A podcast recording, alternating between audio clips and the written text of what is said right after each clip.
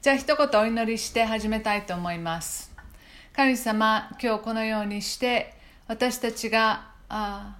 Zoom で、えー、聖書を学ぶ機会が与えられたことをありがとうございます、えー、普段だったらあ遠くて来れない。またあ体調が悪くて、えー、来れない。参加できない。さまざまな理由の人もこのような形で学びを行うことで、え、多くの女性たちと勉強することができる神様この機会を与えてくださり本当にありがとうございます、えー、神様12月になりました。あクリスマスさまざまなことがあ今年ありましたけれどもあその最後にこのように学ぶことで今一度あなたが私たちに対してどのような思いでおられるのかをあ確認することができるように私たちの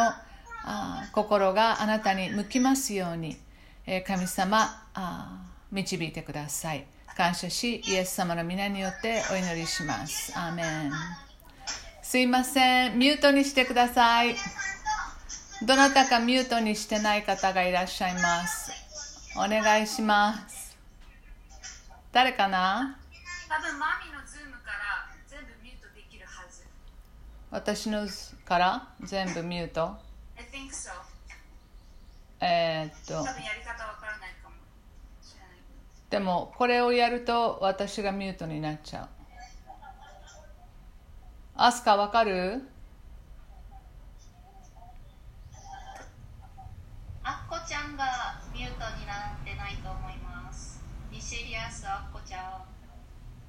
だそうです。ああこれ私ができるのか。あはい私がやりました。OK はい大丈夫です。ありがとう。はいえー、っとですね。今日は主にヨセフとマリアの話なんですけれどもあの本当に今年私たちは大変な年でしたね、えー、誰もがこのコロナの影響を受けて、えー、います。そしてそれに加えていろんなあ問題を抱えていたりまたあ健康面であ何か問題があったりえ家族で何かがあったり、えー大きな変化があったりいろんなことがあると思います、えー、しかし、えー、この学びを通してねあの私たちと同じようにというかむしろ私たちよりはるかに、えー、過酷な人生を、え、歩みそれでも神様と共に歩んだあの女性を見ていく中で私たちがどのようにね歩んでいくことができるのかのヒントがあのいっぱい詰まってると思うので、えー、聖書を持ってる方は後でルカによる福音書を見るのであルカによる福音書のところを準備しといてあのください、えー、クリスマスのあイエス・キリストが生まれた当時の背景を少しお話ししたいと思います。えー、ローマ帝国はね当時、え、とても安定していました。イエス・キリストはローマ帝国という、まあ、皆さんも知ってると思います。で歴史にそんなに詳しくなくても例えばグラディエーターみたいな有名な映画がありますけれどもあそのあ当時。で皆さんもですねどこかでそのイエス・キリストの誕生に関わるえ映画とかあの見たことはあると思いますけれどもローマ帝国が大きく大きく大きくあります。そしてその配下にあ属するいろんなあの国々がありました。でそのローマの当時というのは全部をこうまとめてくれたので非常に安定しています。戦争もありません。えー、ですからあの比較的、えー、そういう配下の中にあるユダヤのような国でもあの栄えましたえー守られていました。うんしかし、このユダヤの地域はヘロデ王というあの王様が30年間治めていたんですね。その王様が治めていた時にイエス・キリストは生まれます。ちょっとヘロデ王の説明をすると彼は非常に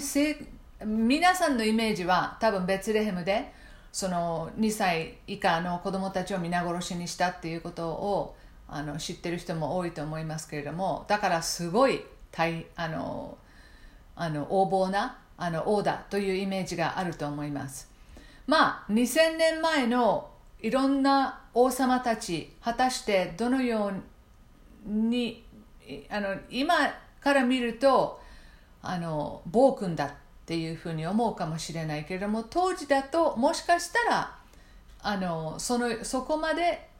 は見られていないあかもしれないしあのよくは分かりませんけれども、えー今の歴史家たちはですねそれをどのように捉えればあいいろんな見方をあのしています。暴君だったのかどうか。でも政治的には非常に成功していますヘロデ王は。でローマと非常に上手に付き合いました。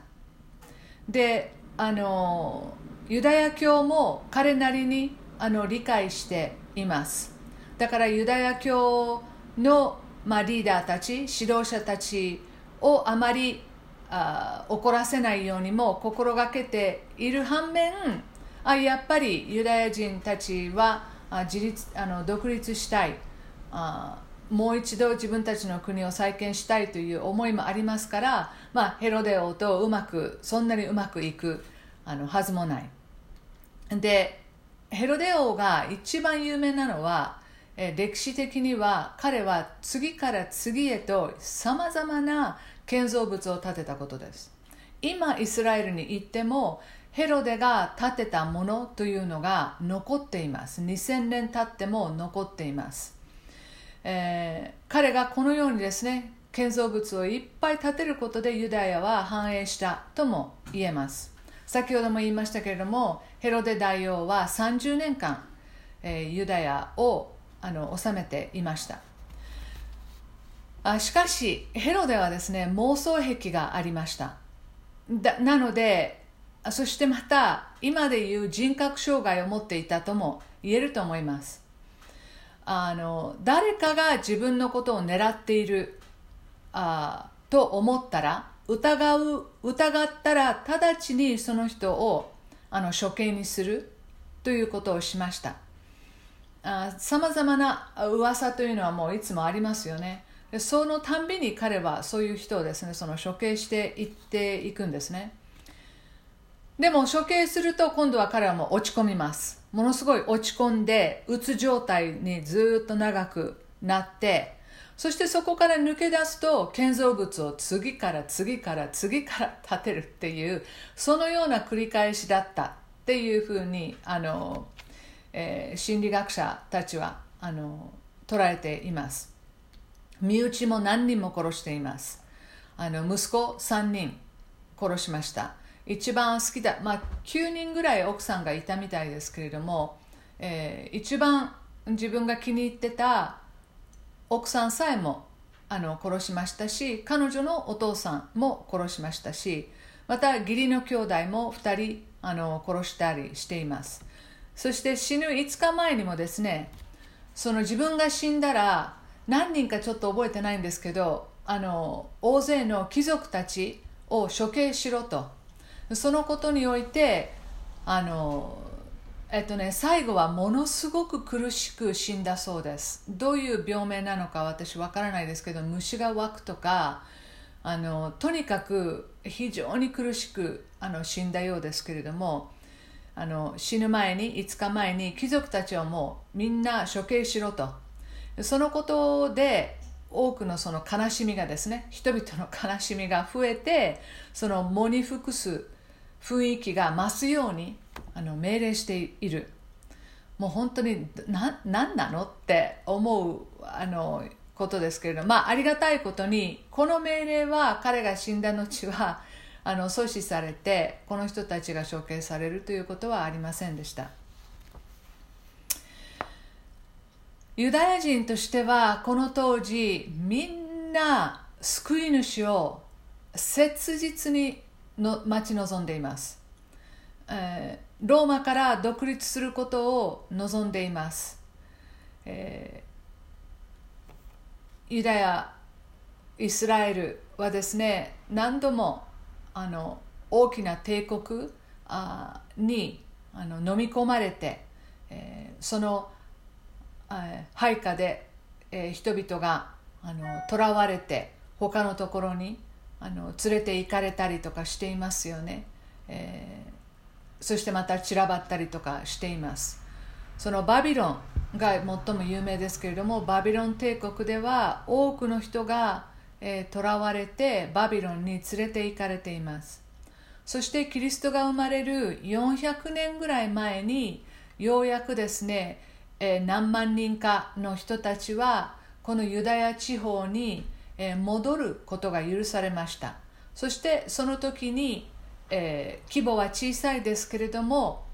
あの神,、えー神殿があの建て直されまたエルサレムとかですねその町とかあのネヘミヤって有名ですねあの城壁を建てたりとかした。それがおよそまあ400年。それからこの、えー新約の時代の、えーイエス・キリストがあのここであの登場するんですけれどもあ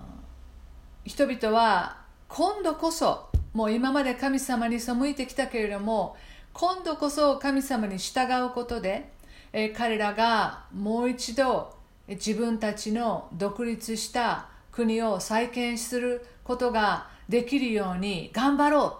こういったような思いがみんな強くあったんですね。そのため宗教指導者たちは熱心に人々を教えました。そして人々の口癖はメシアが来られたらメシアが来られた。この言葉がもう口癖のようにですねあの人々の間であの言われていました。メシアが来られたらローマから解放される。そしてこのメシア救い主という意味ですけれどもメシアを望むにあたってあの彼が自分たちの国を再建するということだけではなくメシアであるにはあのいくつかのあの条件がある。その中で、えー条件だったのが彼は盲人を癒し耳が聞こえない人をあ聞こえるようにし足の不自由な人、えーも癒される。また皮膚病。えー昔はあの雷病と言いましたけれども、まあ、皆さん分かりやすいのはハンセン病ですね、まあ、そういうあの伝染すると恐れられていた。昔は恐れられていたようなあものを持っている人も癒される、えーこういうことを癒すことができる人これもあの条件でした。ですから救い主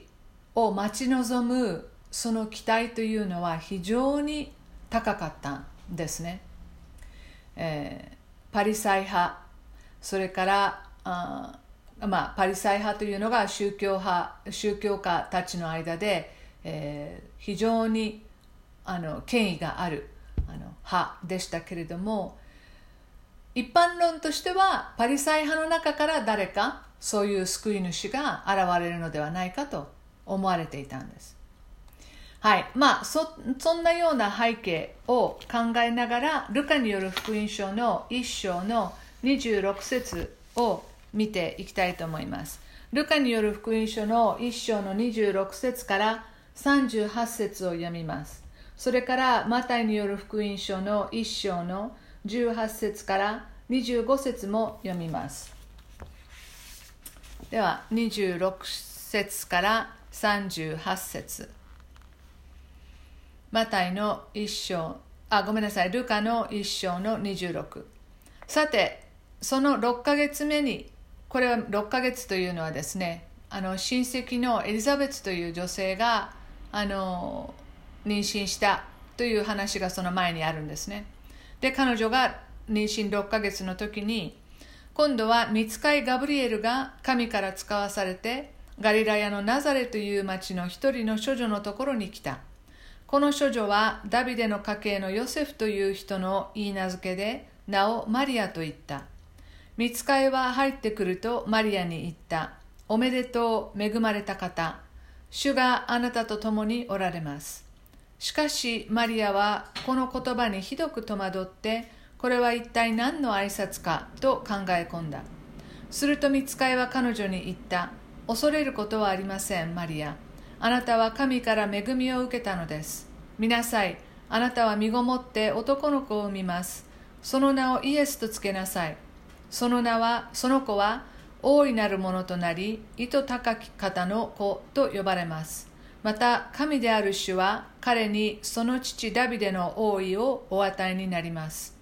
彼は常しえにヤコブの家を治め、その支配に終わりはありません。マリアは見つかりに行った。どうしてそのようなことが起こるのでしょう。私は男の人を知りませんのに。見つかいは彼女に答えた。精霊があなたの上に臨み、意図高き方の力があなたを覆います。それゆえ、生まれる子は聖なるもの、神の子と呼ばれます。見なさい、あなたの親類のエリザベツ。あの人もあの年になって男の子を宿しています。不妊と言われていた人なのに、今はもう6ヶ月です。神にとって不可能なことは何もありません。マリアは言った。ご覧ください。私は主のはしためです。どうぞあなたのお言葉通り好みになりますように。すると、見つかいは彼女から去っていった。それから、マタイによる福音書の一章、18節から。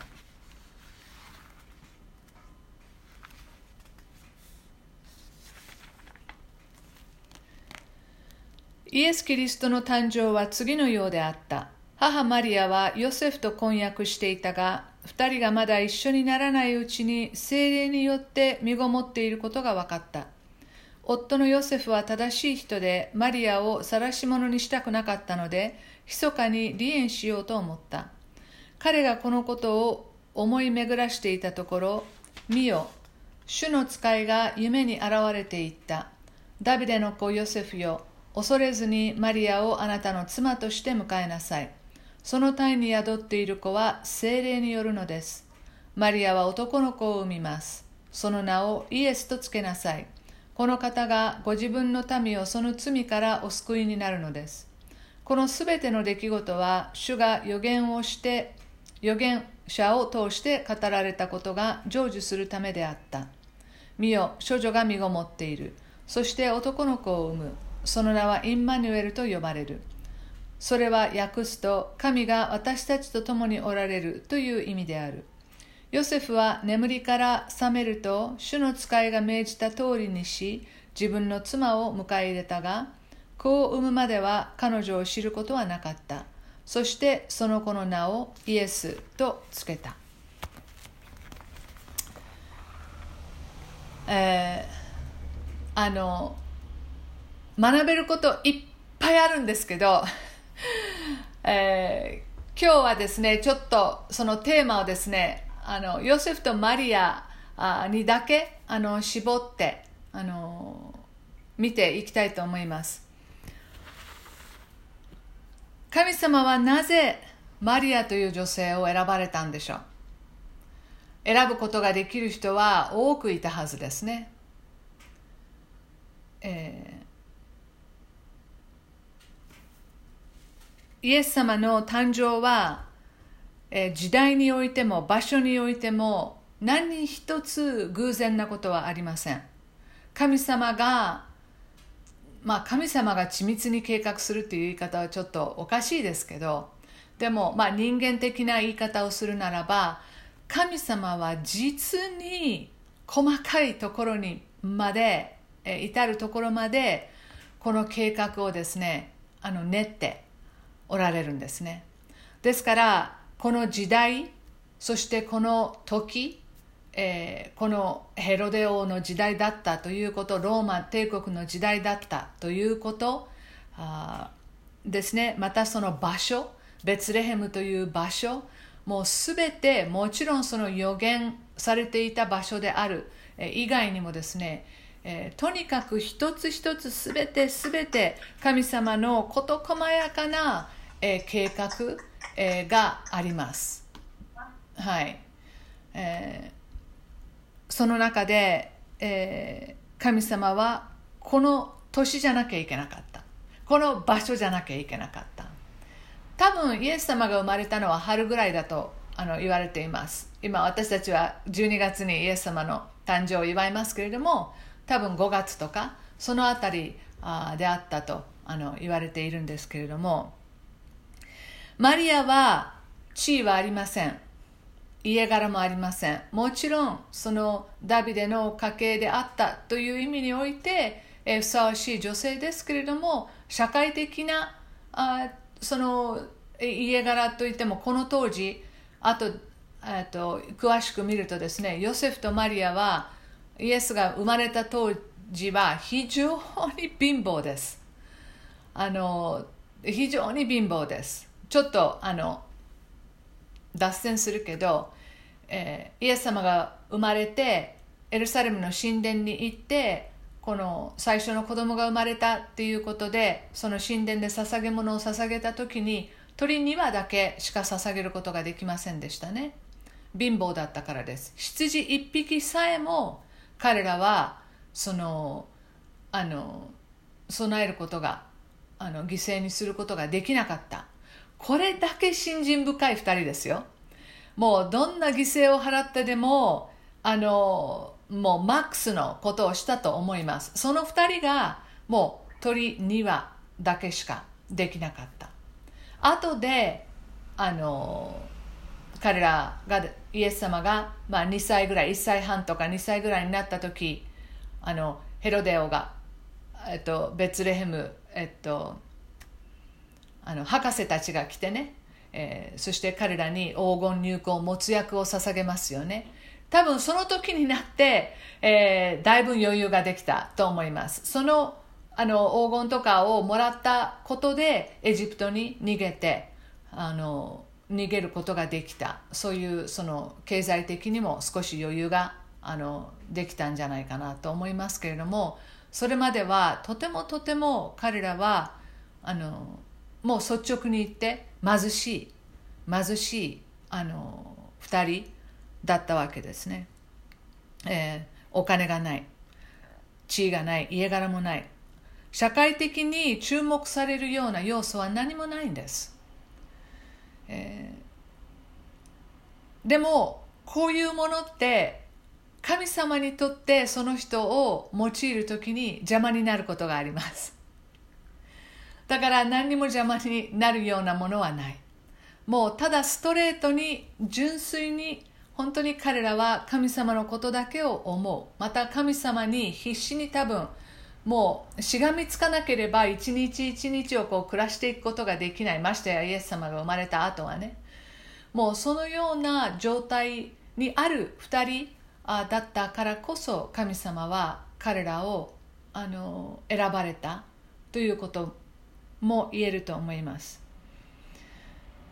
しかし私たちはこのマリアもヨセフも非常に過酷な人生だっただろうと思うわけですよね。神様から最も栄誉を受けた二人です。救い主を宿してそしてそれその方を育てる。これ以上にユダヤ人にとって、えー名誉なこと。栄誉なことはないわけです。どんな女性でもこの救い主の母は誰になるんだろうって思ったと思います。王様であってもね女王が、えー子供をあのや宿してそして産んでその子供が男の子だったらその女王も、えー非常にその、え格が上がるというか、え力も持つようになるじゃないですか。救い主だったらこのユダヤという国を再建する人の母親だったら父親だったらものすごいやっぱり、え彼らにはそのパワーと、え栄誉が与えられてもいいはずですよね。しかし彼らの人生というのは得たものよりも失ったものの方が大きかったと社会私たち人間の目から見たら思いません？だ彼らは何を失いましたか？まず評判。英語で言うと reputation 彼らは評判を失ってしまいました、えーヨセフもそうです。ああんなに真面目であんなに信心深いヨセフがマリアを妊娠させたんだろうかと思った人もいたでしょう。またマリアに関してももう本当に多分街中が信じられない。えあの人があの人がもうすでにその妊娠してるの？っていう。あのだからある意味マリアはあまあいろんな意味でねそのもありますけどもエリザベスのところに、え行ったあかもしれませんし私はあの憶測ですけれども彼らが長くそのベツレヘムに滞在したのもあの彼らの地元は北の方にあるナザレというところですね。でもベツレヘムに行って行きますよね。うう産むために、えー産むためにというかその皇帝ローマの皇帝があの全員のあみんなの調査をするためにローマ帝国に何人の人がいるのか、まあ、税金のためにですねどれだけの税金を集められるかっていうことだったと思いますけれどもその人口調査をする人口調査をするために自分の地元に帰らなければいけなかった。あでヨセフの場合彼の地元はベツレヘムだった。まあ日本で言うならば自分の戸籍があるところですよね。自分の戸籍があるところに戻らなければいけない。どうですか皆さん今？どういうわけか、え自分の戸籍があるところに戻ってくださいって言われたらもう大変ですよね。まあそういう状況だったんです。大変だったんです。ベツレヘムまでだいたい100キロ以上ナザレからベツレヘムまで100キロ以上。多分あの男性の足で歩いて3日ぐらい、えーですね。だからこのマリアも妊娠したって分かった時そしてエリザベスという自分の親戚の女性もその妊娠したって分かった時に彼女そすぐにあの3日ぐらいかけて行ってるんですよもうすでに一度は。あのその近くに。ベツレヘムではないですけどあのエルサレムの近くだったと思いますね。まあ女の人が一人では絶対に旅はしないと思うので上手にうまくあ誰かの親戚のおじさんとかあ誰かがエルサレムに行かなきゃいけないっていうそういうグループにあの一緒にあの合わせて歩いて行ったんだと思いますけれどもあ評判まず第一に評判がを落としてしまった。そして2番目に安定した生活が彼らは持つことができなくなりました。3番目に普通の親子の関係ではなくなりました。後で説明しますけれども4番目に、えー子供が自分の目の前で処刑される、えー死ぬというもう本当に残酷最も残酷な最も苦しい、え経験をあの、まあ、ヨセフはもうすでに亡くなっていましたけれどもマリアはそれを経験しなければいけなかった。もちろんイエス・キリストにとってもメシアになる条件としては最悪ですよね。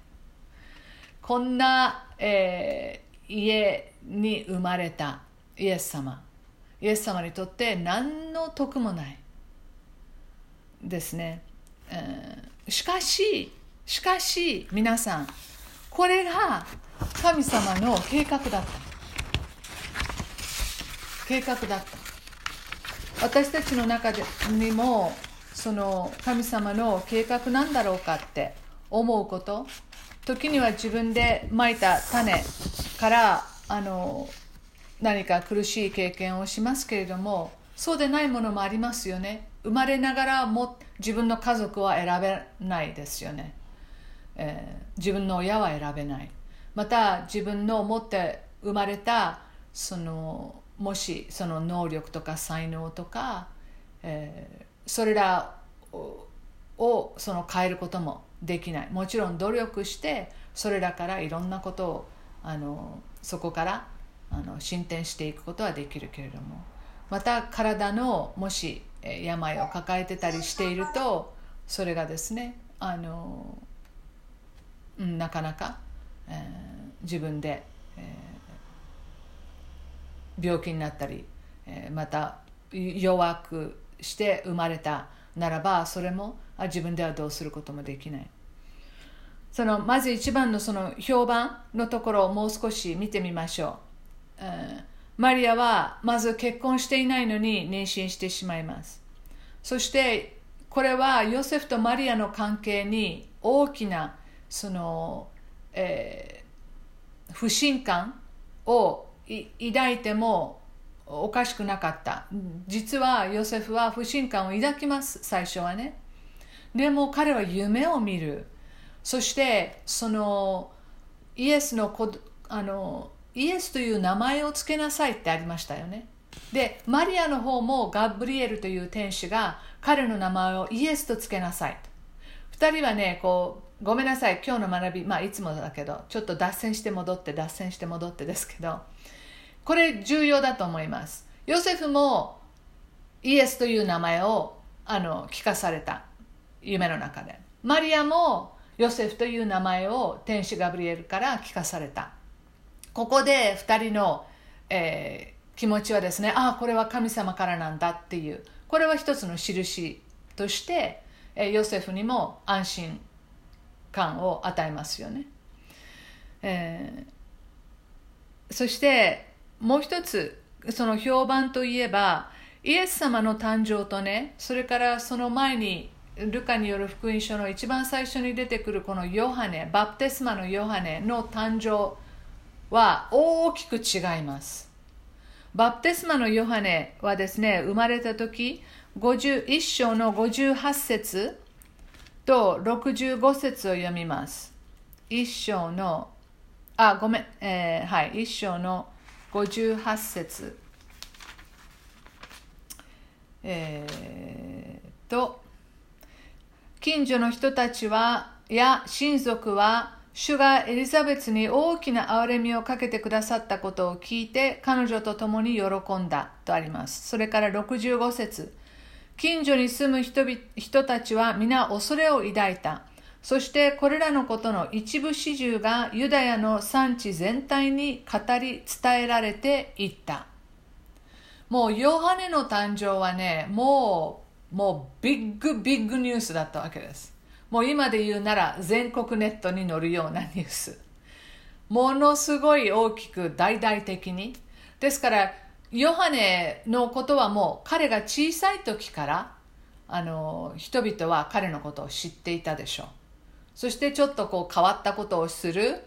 あの荒野の中で髪の毛を多分伸ばしてそしてそのイナゴを食べたり蜂蜜を食べたりそういうまあ非常にこうあのなんていうのこうワイルドなあの預言者のようにえみんな思っていた。でもずっとそれはもう彼が小さい時からえ好意的好意的に見られていた。でも皆さんもご存知の通りその確かにイエス様の誕生の時羊飼いたちは来ました。あの羊飼いたちはこの天の軍勢を見てねそして羊飼いたちも町の人たちにえベツレームの人たちにこの救い主が誕生したんだっていうことを言いました。しかし、えーどれだけの人たちがこれをね理解することができたのか、えーは非常に疑問です。そしてヨセフとマリアもあの喜びを抱きながらも常にあの漠然としたその不安というかを持っていたあと思います。あの人間ですから。はい。そして2番目のですね、えー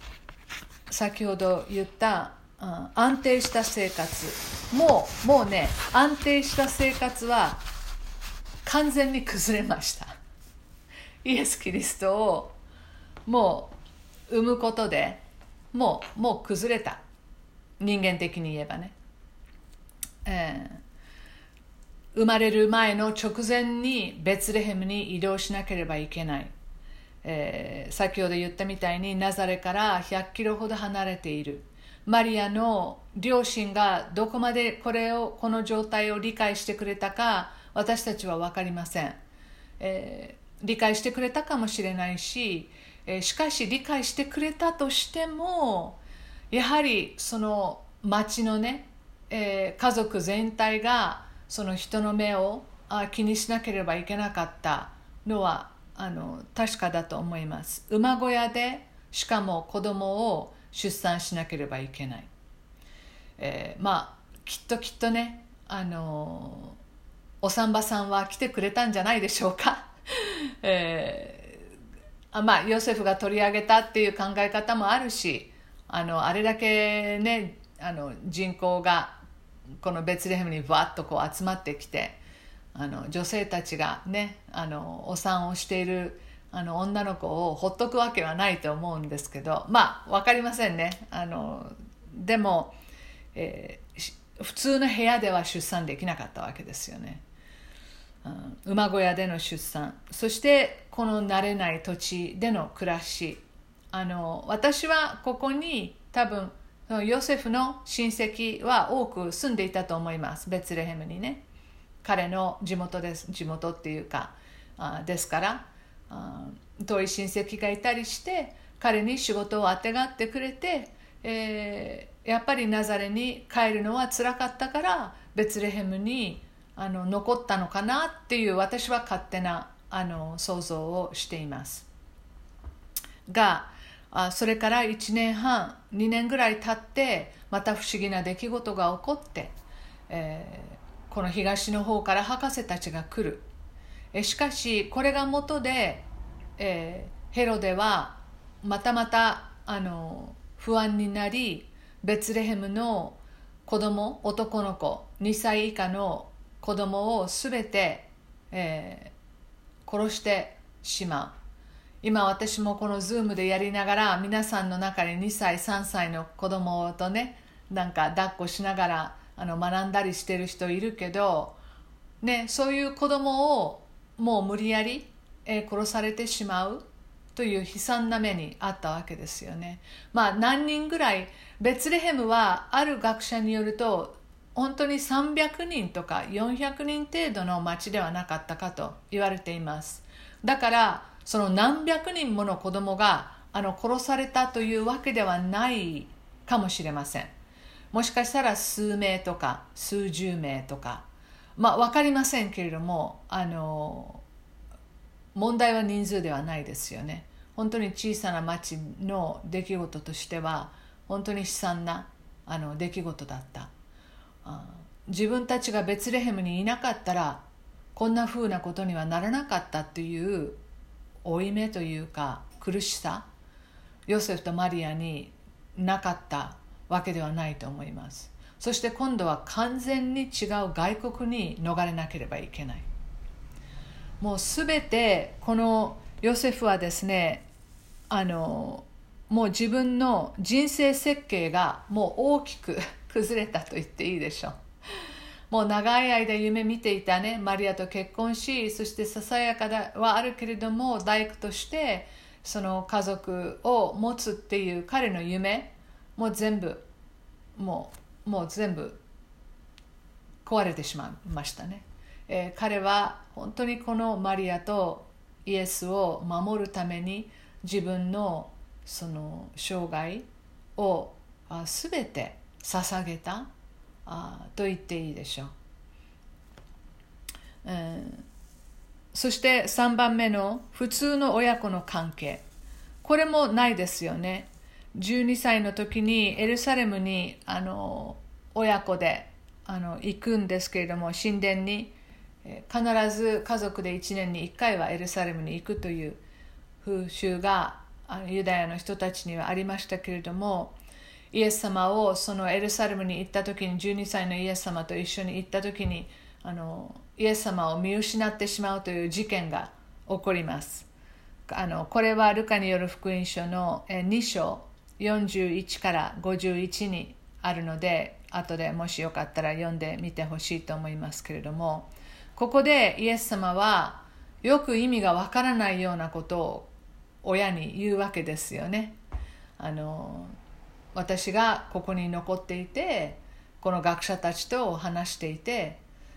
この宮にいるっていうのはちっとも不思議なじゃないはずですよっていうようなことを言う。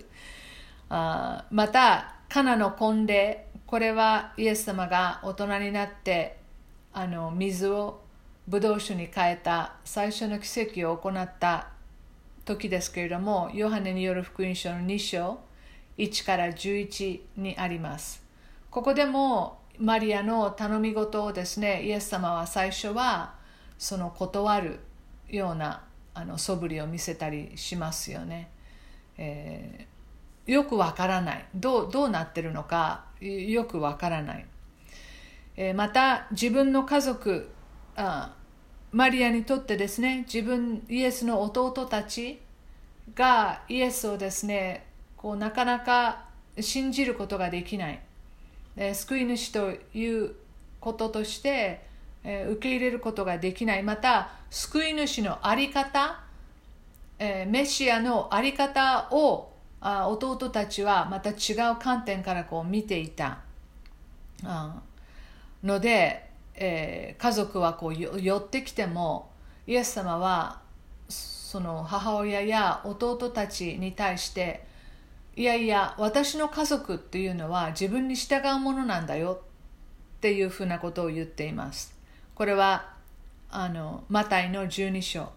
46から50、えー、で先ほどの他の子供はイエス様を信じないと言ったところのヨハネの7章の3節から5節。またナザレというヨセフとマリアがいずれエジプトからそのヘロデが亡くなったということを聞いて、最初はベツレヘムに戻りたかったようです。しかしまだやはり次の王があの、彼も、まあ、暴君であったということでベツレヘムは非常にエルサレムに近い町なのでそれを恐れて、まあ、地元にナザレにもしかしたら仕方なくかもしれませんが戻ってたんですね。そのナザレではやはりイエス様は受け入れられなかった。ルカによる福音書の4章の16から30ですからヨハネあのヨセフとマリアにとってこの不思議な子を常にその育てる中でもう本当に戸惑いはいっぱいあったと思います。あのヨハネはねその他の子供たちはイエスを信じていなかったという言い方をしてるんです。ヨハネの7章の3節から5節で。でも私はこの家族は非常に仲良かったと思っています。だからこの信じなかったっていう言い方はそのあのヨハネが理解できるなんていうの？あの、えー私たちが今理解できる救い主イエス救い主としてどうしても兄イエスをなかなかこう見ることができなかった。っていうことだと思います。でも皆さんイエス様が最高の兄であったことは確かですよね。最高の息子であったことは確かです。もう愛にみなぎっていて多分幼い時からあのその不思議なことが起きたりえー、また不思議な言動があったりでもその中には常に常に愛がこもっていたものでしたからこの家族の仲の良さというのはあの普通の家族よりもあの仲良かったと私は思います。ただ弟たちはやはりなかなか理解できない。あ当たり前ですよね。マリアでさええー、いろんなことが理解できなかったと思います。ただ受け止めていく受け入れていく。分からなくてもありのままの現状を受けて受け入れていく。あということだと思いますね。うん。えー、そしてあの4番目の子供があ処刑される。死んでしまう。非常につらい。ましてやこの十字架の死というのは想像もしなかった。でしょう。誰もただ、えー、シメオンという人はマリアにそれをですねあの予告はしていますよね。いずれあなたのもう本当に心が引き裂かれるような思いが来ますということは言っています。でもそんなことを赤ちゃんのねを抱きながら言われても私たちわからないですよね。どういうことなのかね、うん、ですからまあイエス様が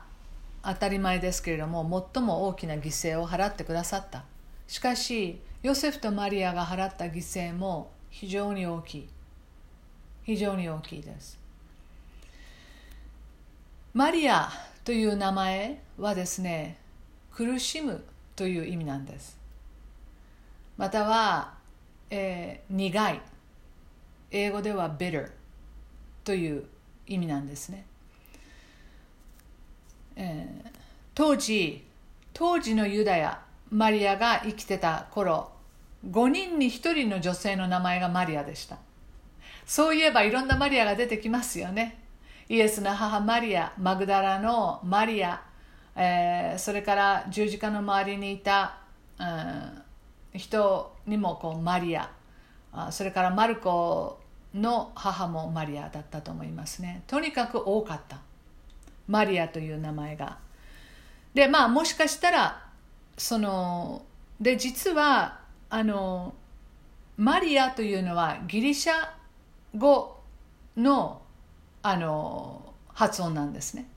ヘブル語の発音はミリアムです。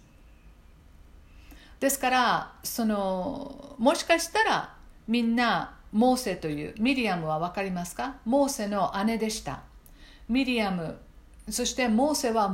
最も偉大な指導者としてユダヤ人の中で、えー、多分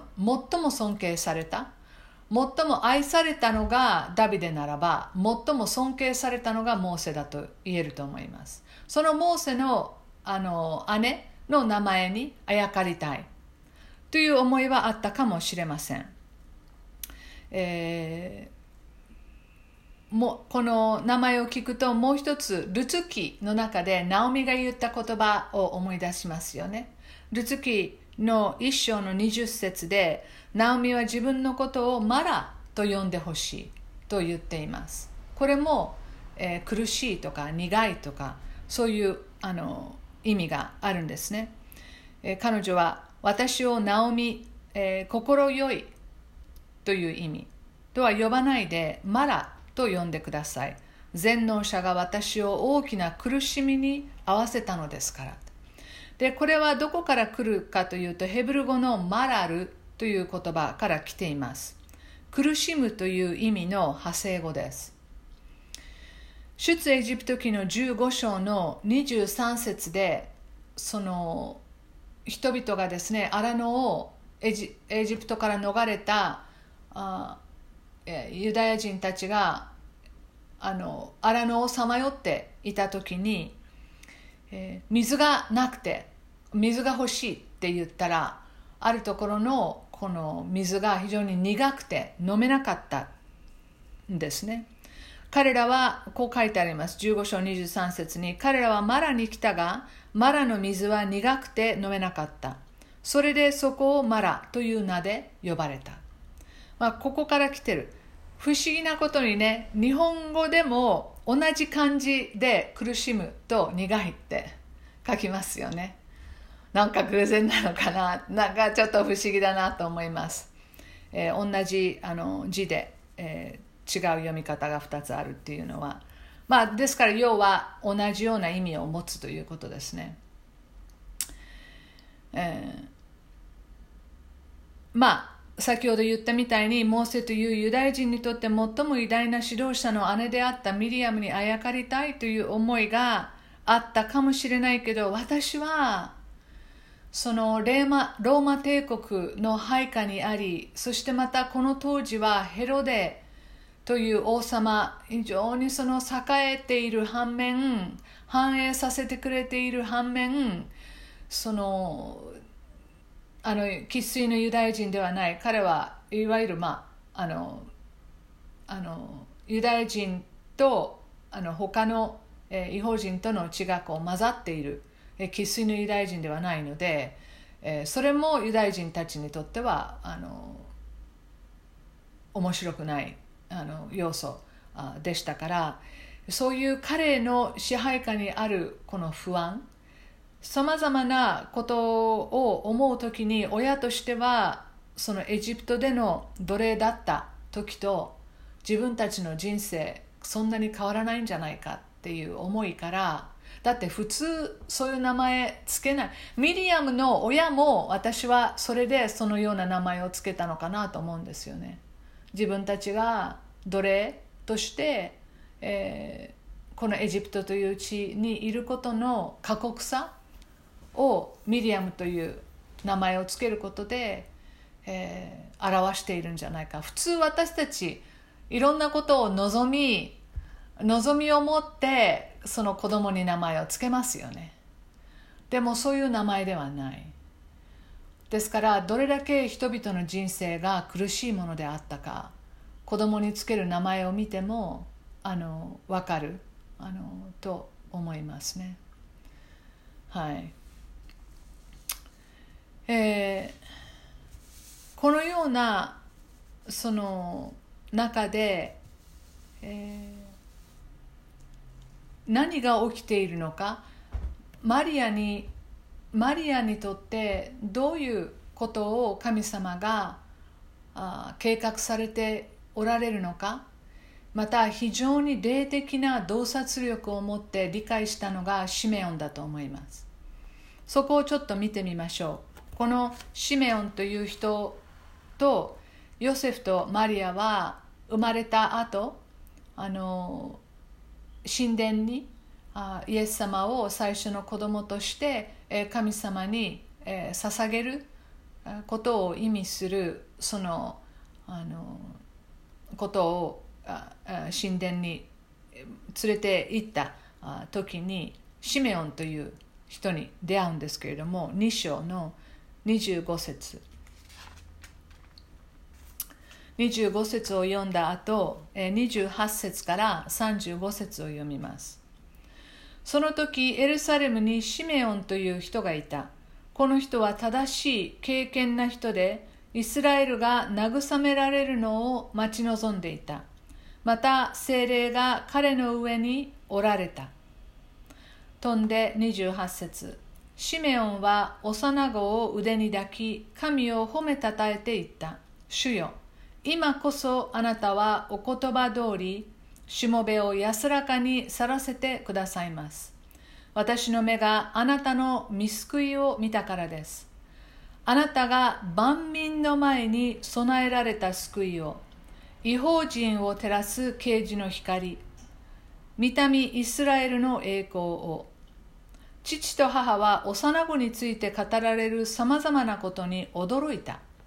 シメオンは両親を祝福し、マリ母マリアに言った。ご覧なさい。この子はイスラエルの多くの人が倒れたり、立ち上がったりするために定められ、また人々の反対に合う印として定められています。あなた自身の心さえも剣が刺し貫くことになります。それは多くの人の心の内の思いがあらわになるためです。もうここだけでもちょっとしたバイブルスタディができるんですけど、もう、もうこれは精霊の力なくして言えるあの言葉ではないです。まずユダヤ人が、もうシメオンがですね、に31節に万民の前に備えられた救いとある。ほとんどのユダヤ人は自分たちの救い主が来るということを求めていたけれども世界のための救い主なんて全然考えてない。だからパウロはあれだけ戦うわけでしょ？後で。ねユダヤ人たちはああじゃあこうしたら受け入れようとかああしたら外国人もあの違法人も受け入れようとかっていうふうに言うような戦いがある。ほとんどのユダヤ人は自分たちの国の再建自分たちがこの状況からこう救われる地上で自分たちが、え安定した暮らしができるようになることっていうのを望んでいた程度です。しかしシメオンはここで万民の前に備えられた。そして次の箇所。がね32節違法人を照らす啓示の光。もうこれは私グッとくる。自分が違法人だから。私たちのことですよ。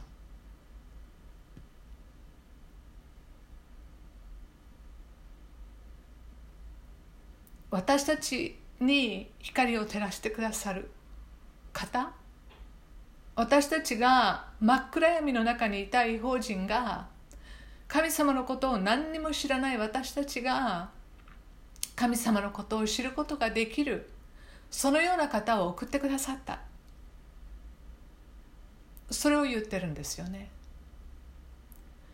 もちろんヨセフとマリアはこれをその理解はなかなかできないでしょう。何を言ってるんだろうって思ったでしょう。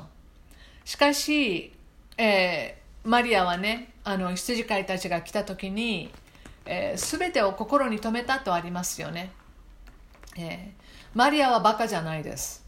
あの地位ないかもしれないしあの家計もお金もないかもしれないけど御言葉だけは詳しく知っているみたいです今日は見ませんでしたけれどもエリザベスのところに行った時にマリアはあのこの主を崇めている箇所がありますよね。一章の46節のところ、えーマリアのその参加って言われるところ。これ非常にサムエルえの母ハンナが神様を賛美した時とあの似てるところがいくつもあるんですけれどもこれを見るだけで、えーマリアは御言葉に精通していたっていうことが分かります、えこれはもちろん精霊に満たされて言った言葉ではありますけれども、えーまあ、男の子たちでさえもう56歳になるとその創世紀の最初のあの5章か6章かみんな暗記してたって言いますから 一般の子供でさえもね。やっぱりあのその隣にそれをずっとこう聞いている、えー姉妹たちだってあきっとあの親は熱心にあの教えたりもしたと思うんですよね。ですからマリアは御言葉をあよく知っているあと思います、えーヨセフもそうだったと思います。だからマリアはこのさまざまなことをこう心に留めながら、えー預言書の中に出てくることと照らし合わせるということもあのきっとあのしたと思います。表面上表面上何にも変わってない社会は。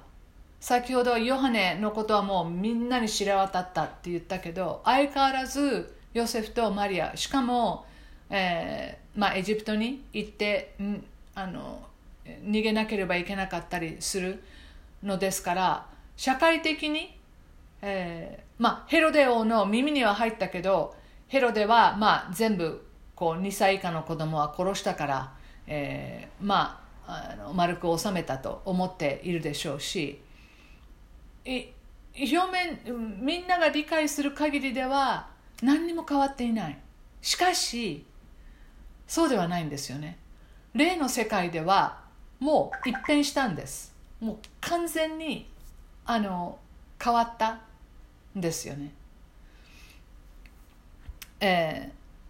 彼女マリアは最初から最後まで従順に神様が彼女に与えた計画に従っています。自分への神様の計画をそのまま素直に受け入れています。もちろん最初から全てを理解したわけではない。いろんな疑問を持ったでしょう。いろんなわからないことがあったでしょう。不信感を抱くことさえあったと思います。そして自分の思いでイエスを理解しようとしたことは多々あったと思います、えー、でもそういう中で、えー、彼女はですね、えー、イエス様にああごめんなさい神様にあの従って言っています。マリアは一人ではなかった。これも覚えておきましょう。たった一人で孤独に、えー、この人生に立ち向かわなければいけないわけではなかった。まず最も彼女のことを理解することができたのがエリザベツです。彼女はすぐエリザベツのところに行っています。エリザベツは人生のその先輩としてまた霊的な先輩としてこの3ヶ月間というのはマリアにとって、えー、これから歩む人生において非常に貴重な時間だったと思います。最も彼女を理解するそして神様の計画を理解するエリザベツと共に一緒に話したり御言葉を読んだり、えー、また祈ったりすることができたことは大きな彼女の励みえー、支えになったと思います。私はよくねエリザベスはちょっとした弟子訓練をねマリアにしたんじゃないかってよく言いますけれどもそうだったんじゃないかなと思います。またヨセフというまあなんと心強いね、えー、夫を神様は彼女に与えました、えー、いつ彼が亡くなったのかは分かりませんけれどもえー、最低他に4人の息子がおり、えー、娘たちもいたようですからまあ子供たちがね、えー、78人9人とかもしかしたら10人とかあのいたですから、えー、それまでずっとですねあのマリアを支えまた子供たちを育てた父親だったと思われます。でも心労がたたんだのかなとも思いますね私は本当にあのすごいやっぱり彼、えー、はこのプレッシャーがねあのかかっていたのではないかと思います全てを彼は背負い彼女を守りそして、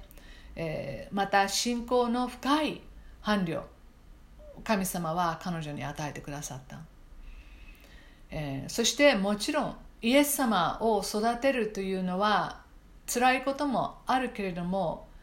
え多分喜びあふれる、えー、そういう幸せな時間を彼とまあ30年過ごせたわけですよね、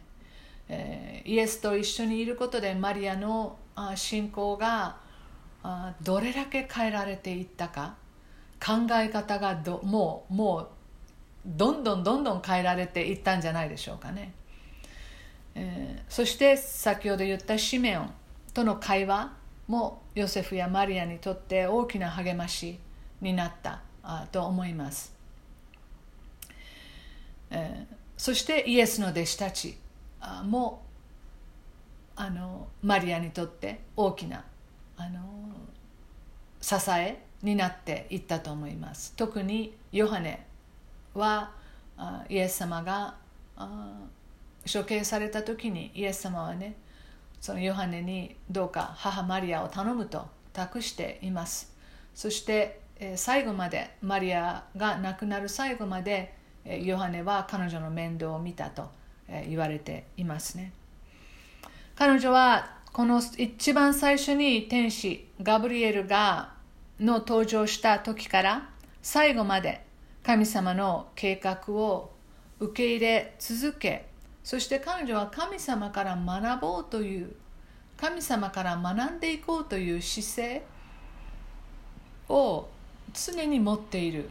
と思います。えリジェクトするのではない、ね、それらをその反発してあのではない。受け入れていこう。受け入れていこうっていうそういう姿勢、えー、を見ることができます。彼女は常に神様に求められていることをしようとしています。英語で She's available という、えー、言葉がありますけれども She is always available to the Lord 神様の役に立つために自分ができること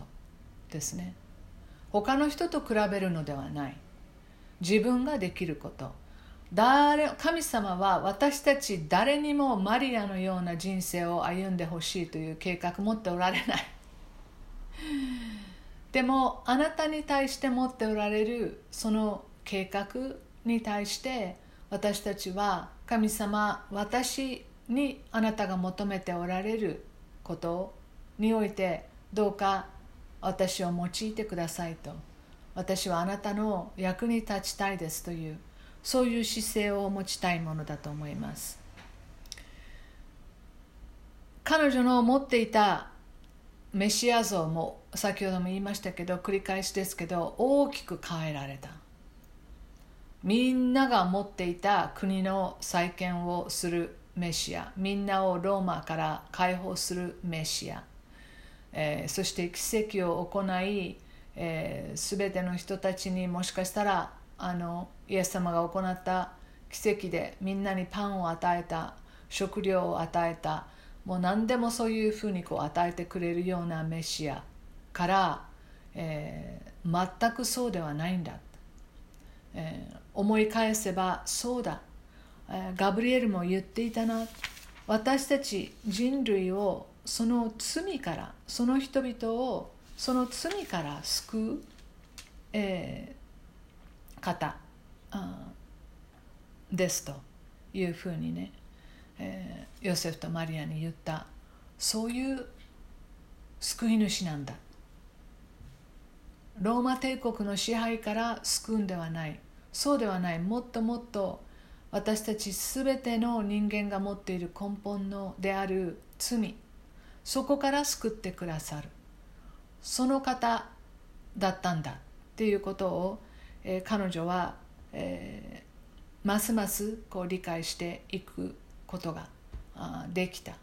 もしかしたらそのことが彼女は、えー、できたから十字架さえもあ最後まで見届けることができるそのようなその信仰を持って、えー、いたのかもしれませんね。うん、彼女はルカの一章の38節もう一度見ましょう。ご覧ください。私は主のはしためです。どうぞあなたのお言葉通り好みになりますように。どうぞあなたのお言葉通り好みになりますようにと言っている。これは何かその自分の、えーえー、なんて言うんですか？こうなんこう投げやりなあ怒ったようなあふてくされたようなそういう意味ではないですよね。本当に、えー、偉大な神様が自分に対して持っておられる計画や思いを自分はそれに沿って歩みたいという非常にへりくだった素直な思いから言っていますよね。そしてエリザベスもこの姿勢をたたえています。ルカの一章の45節主によって語られたことは必ず実現すると信じた人は幸いです。幸いです。ですから皆さん私たち何が幸いなのか？何が恵みなのか？何が祝福なのか？このマリアの人生を通してもう一度考え直しましょう。あなたにとってこれが恵みなんだと思うこと？これが祝福なんだと思うこと？は非常に一時的なもの？ではないですか？神様が考えておられるのはそのようなものではない。そして神様が私たちのために思っておられるものというのは深い深い摂理の中にあるものです。自分が人生を歩んでいく中で、えー一般の人から見てわあ彼女の人生順風満帆だな。お金もあるし仕事もあるし、えー健康もあるし、えーねこう安定した生活もあるし幸せだな。神様はそういうふうに人の私たちはそういうふうに自分の人生をその測るべきではないです。私たちは永遠の視野を持って自分の人生というのを捉えるべきです。そのために自分はどのように成長していきたいのかぜひ考えてみてください。そして自分にもしこの今年2000 2020年って私たちにとってすっごくそういういろんなことを、えー考えさせられる、えー神様から与えられたこれはあのある意味恵みだと思います。恵みだと思います。そしてもちろんこれは週末の予兆を示しています。皆さん世の中これからどんどんどんどん平和になっていきません。あの良くなっていきません。むしろいろんなあの困難が私たち待ち構えています。マリアから私たちは学ぶことができる。彼らもそういう過酷な、えー時代、えーに生きていた。多くのヒントをね、えーマリアはどのように私たちが歩めばいいのかを、えー与えてくれています、えー信玄の27章。7節にこういう言葉があります。そして私はこれ古い方の新海訳の訳が一番好きなので、えーそちらの訳を読みますけれども飽きたれている者は蜂の巣の蜜も踏みつける。しかし飢えている者には苦いものも皆甘い。マリアの名前のことを思って私はすぐここをあの考えさせられます。飽き足りている者は蜂の巣の蜜も踏みつける。しかし飢えている者には苦いものも皆甘い。マリアは苦しい苦いそういったようなものも受け入れていくことでそれが甘いものへと変わっていった。尊いものへと変わっていった、えーぜひですね、えーただただ満ち足りるっていうことを願うのではなく、えー神様の前に上乾いて上乾いていくことで、え神様のより深いところにあるあなたへの計画、えあなたへの成長それをぜひ皆さんあの求めることができるように、えー祈っていきたいと思います。最後にあのジェシー・ローズ・ゲイツという人の詩をあの読んで終わりたいと思います。この女性のことに関しては、えっとネットで探してもこの詩以外のことは何にも出てきません。不思議なことあのぐらい情報がないんです。彼女のことに関して、えー1800年代ぐらいに彼女が書いた詩だと思いますけれども、えこれはあの日本語の訳を読みます。悲しみの後に与えられる安らかさがある。私たちの希望が実現されたゆえではなくかえって希望を断念したゆえの安らかさなのだ。明日の日を仰ぎ望むことなく今嵐が沈められたことを心静かに眺める安らかさなのだ。喜びが満ち溢れているゆえでなく愛を確保している幸福のゆえでもなくただ私たちの心が誤ることのない力を持ち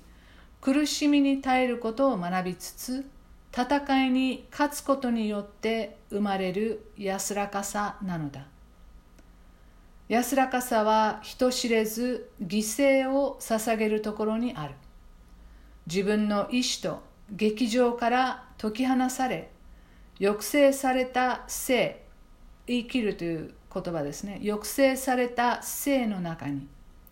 それはエデンの園に立ち込めた安らかさではなくゲッセマネにおいて勝ちを得た安らかさなのだ。お祈りしましょう。神様あなたの非常に深いところにある思いを少し今日なんかかすめたようなあ気がします。神様教えるものとしてもあなたの摂理の深さをあただすごいなと感じる以上に受け止められないところがありますけれども神様マリアの人生を通して今の私たちにあなたが教えてくださること多くあることをありがとうございます。神様本当に、えー、辛い過酷なまた時にはあ苦い思いを持つようなところを私たち通ることがありますけれどもどうかそういう時に私たちが怒ってあなたを拒絶するのではなくますますあなたに向かうことができますようにあなたの心の思いを知ることができますように。あなたは知られようと願っておられる方です。隠れておられる方ではない。ますますあなたご自身のことを知ってほしいと願っておられる方ですからありがとうございます。どうか神様この12月あなたの降誕を思うこの季節にあって私たちを探ってくださりあなたの御言葉を通してより深くあなたの計画を私たち理解することができるように自分への計画家族夫婦神様それらを私たち受け入れていくことができますように助けてください。そして本当にマリアと同じようにあなたの語られた言葉を、えー、そのまま受け入れていくことができますように。神様私たちもマリアと同じくあなたのはしためでありたいと、えー、思います。大きいことを任される人また本当に小さいことを任される人、えー、それらはそれぞれだと思いますけれどもその中にあって本当にあなたの、えー、役に立つそしてますますあなたとの関係を深く持つことができる、えー、女性へと主よ、えー、私たちをあ変えていってください。そこまでいかないな今自分はとてもじゃないけどそこまでは言えないなという女性たちのことも神様あなたはよくご存知でよく理解してくださいますからありがとうございますどうか今自分があるところからあなたを信頼し委ねていくことが小さな一歩からスタートできますように強めてあげてください。支えてあげてくださいイエス様あなたが最も大きな犠牲を払い私たちのために来てくださったことを本当に本当にありがとうございますそして今も私たちと共にいやいやではなく喜んで共にいてくださるそのような素晴らしい救い主であることを感謝しあなたの皆によってお祈りします。アーメン